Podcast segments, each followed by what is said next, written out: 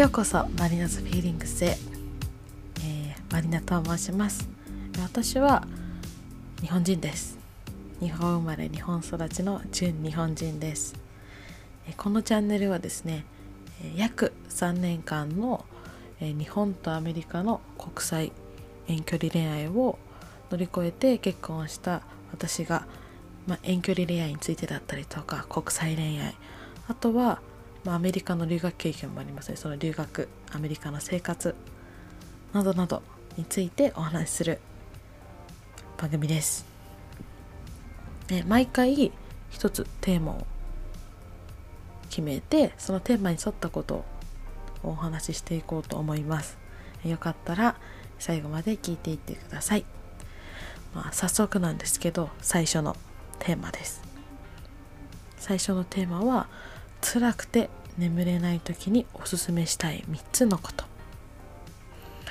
まあ、辛くて眠れない時におすすめする3つのことっていうことなんですけど、まあ、辛い状況っていろいろあると思うんですよね。例えばねさっき言った遠距離中だったりとか。あとは普通に会社だったり学校で。あとは家族間でいろいろ人間関係の問題だったりとか。まあ、他にもね皆さんコロナでたくさん辛い思いしてる方もいると思いますし皆さんいろいろ違う悩みがあると思います。どんな人もやっぱり悩みっていうのを抱えていて夜になるとねより辛くなってしまう人もたくさんいるんじゃないかなっていうふうに思います、まあ、今日はそんな夜辛くて眠れない時におすすめしたい3つのことをお話ししていこうと思います、まあね、あの恋愛でも人間関係の問題でも女性の方は特にねあの夜になるといろいろ考えすぎてしまって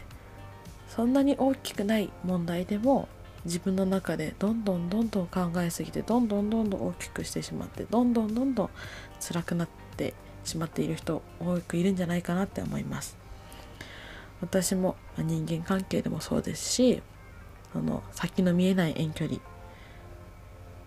からそういう辛い夜っていうのも何度も経験しました。そんな辛くて眠れない夜に私が実践してみてあこれは効果あったなっていうことを今日は3つ紹介していきます。ではまず1つ目。1つ目は気が済むまで疲れるまで泣くっていうことです。やっぱね本当に辛い時っていうのはあの中に溜まっているものを外に出すっていうのが大事だと思います。ね、聞いてくれる人がいないっていう人はやっぱり泣くのが一番です。思いっきり泣くことですっきりしますし、ストレス発散にもなりますよね。でも泣くのっていうのは、やっぱり場所を選びますよね。まあ学生さんでもそうですし、年を取れば取るほど社会人でもあの大人になると人前じゃ大きい声じゃ泣けないし。ね。一人暮らしの人はね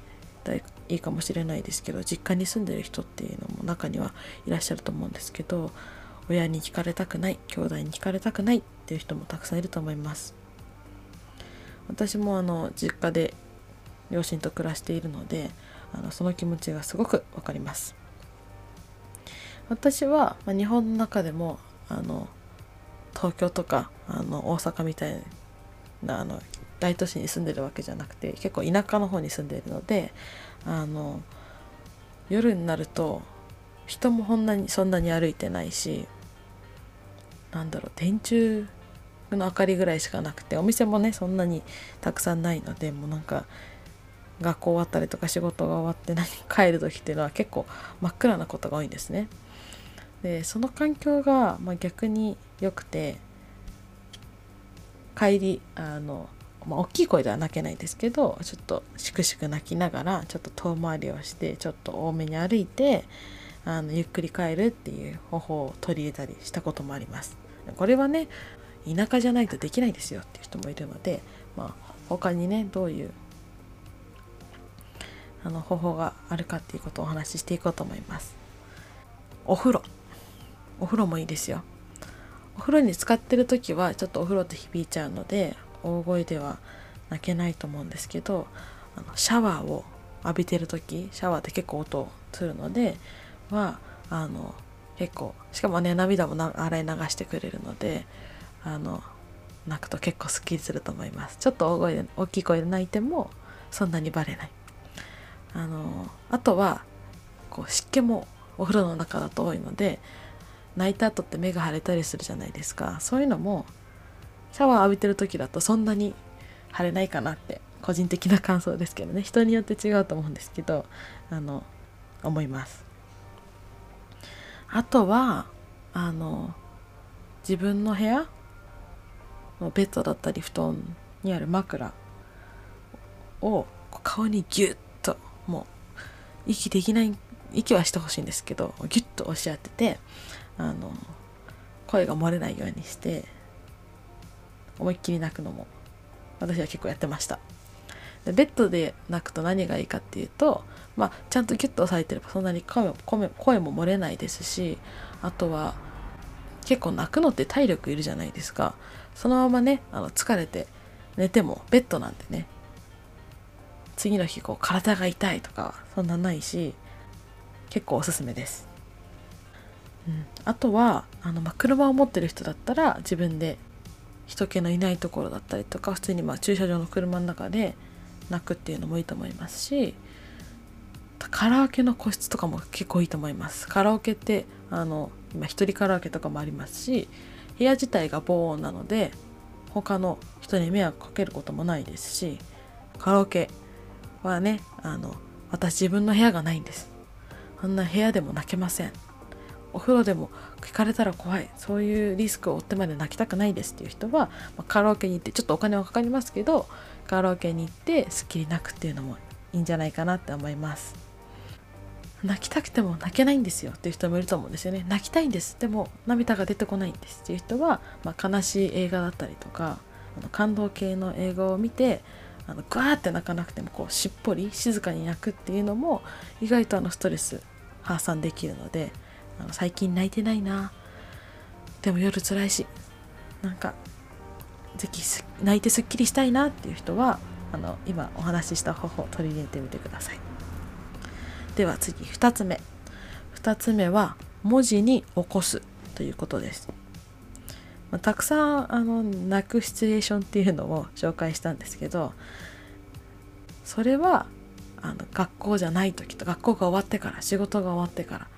自分の時間がある時にできる方法ですよね。でもあの学校にいる時仕事をしている時泣きたくても泣けない。叫びたくても叫けない。叫びん？叫びたくても叫べないのにもうなんか心は苦しくて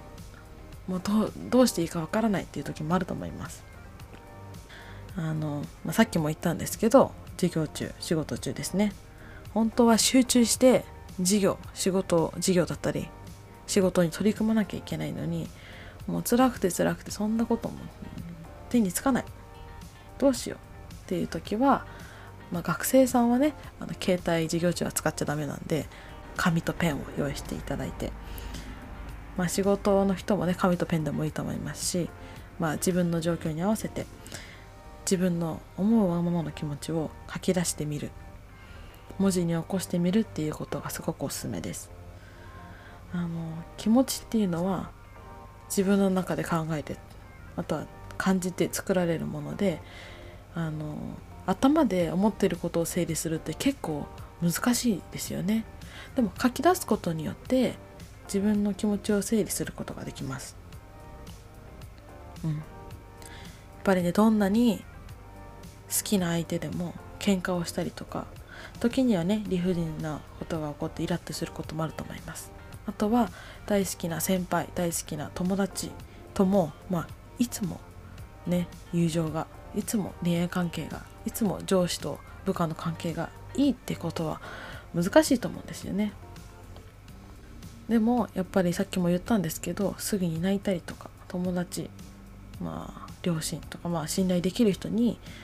ね、その時にすぐ相談できるっていう環境があるとは限らないですよね。その時はさっき言ったやっぱりペンと紙を用意して書き出す。ペンと紙とか今時持ってないですよっていう人は、まあ、携帯のメモを使ってみてください。